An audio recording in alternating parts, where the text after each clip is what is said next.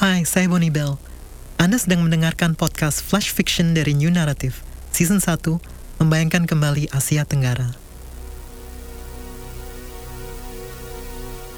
Angan-angan bahwa suatu hari nanti masyarakat adat akan mendapatkan lahan mereka kembali merupakan angan-angan yang sederhana namun amat radikal. Dituturkan lewat percakapan dua orang anak, kisah Ida berhasil menggarisbawahi kepolosan gagasan ini. Berikut adalah Jeruk, karya Ida Bondok Palo. Di ladang bertingkat pada sebuah pulau yang luas.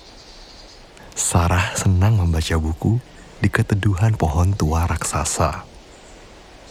Selama berbulan-bulan, ia berlatih membaca, melafalkan setiap kata keras-keras, sampai ia menjadi makin mahir dan makin mahir. Tri, Katanya, mengulanginya beberapa kali sampai kata itu bergulir di lidahnya dengan lancar. Tri, Tri, Tri, Tri. Sebentuk suara dari atasnya memanggil kembali. Seorang gadis yang tinggi muncul dari cecabang dan berayun ke tanah.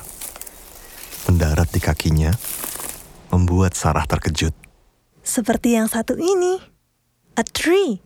Sebuah pohon. Gadis itu berkata, mengerucutkan bibirnya ke si pohon tua raksasa. Bukan. Maksudku angka. Balas Sarah menghitung dengan jemarinya. Tri.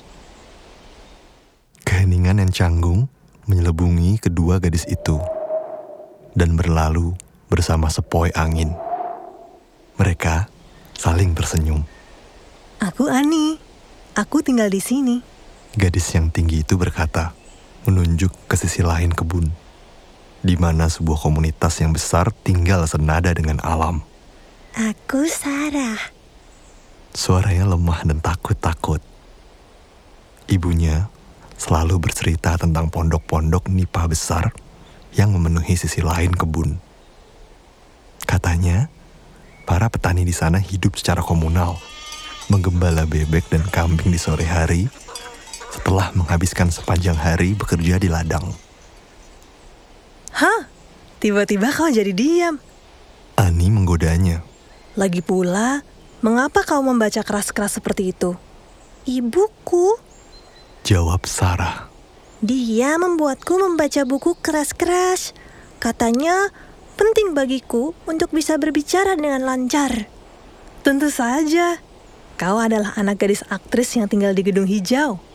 Itukah julukan mereka untuk rumahku? Ya, gedung hijau. Mau dipanggil apa lagi? Dindingnya tertutup tanaman rambat. Dan bangunan itu memang rumah gedongan. Ani tertawa. Sayang sekali gedung itu mau dirubuhkan. Aku selalu ingin tahu berapa orang tinggal di lahan yang begitu luas. Tri, Kata Sarah. Ada pohon di dalam? Mata Ani terbelalak. Tidak, maksudku hanya kami bertiga yang tinggal di situ. Oh, Tri. Ani duduk di sebelah Sarah. Beralaskan selimut rajut putihnya yang ditebarkan di atas rumput hijau. Pasti sedih ya? Gak apa-apa sih. Sarah tersenyum. Bagaimana dengan ibumu? Di mana dia? Dia dikubur di bawah sini. Dia selalu ingin berada di sebelah pohon tua raksasa ini ketika dia meninggal. Tutur Ani dengan antusias. Nanai senang menghabiskan sore-sore di sini sepertimu. Duduk saja diam-diam dan merenung. Suatu hari, dia berjanji padaku bahwa kami nanti akan merebut tanah ini kembali dan mengembalikannya kepada leluhur kami. Tahukah kamu kalau mereka dulu menanam segala macam buah-buahan di sini? Oh iya? Apa saja? Segala macam. Makanya senang sekali akhirnya bisa mendapatkan tanah kami lagi. Sarah tersenyum, sementara mata Ani berbinar dengan kebahagiaan. Hari itu adalah hari terakhir keluarganya di gedung hijau. Dalam beberapa jam saja, Sarah akan meninggalkan seluruh masa lalunya. Ngomong-ngomong, Kamu mau jeruk yang baru saja kami tanam? Tanya Ani. Sarah tergelak. Mau? Boleh aku minta tiga?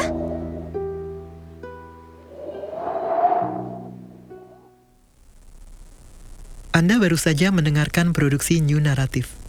Diproduseri oleh Dania Yudo. Dinarasikan oleh Gusti Arirang. Dania Yudo. Diterjemahkan oleh Gisela Suaragita.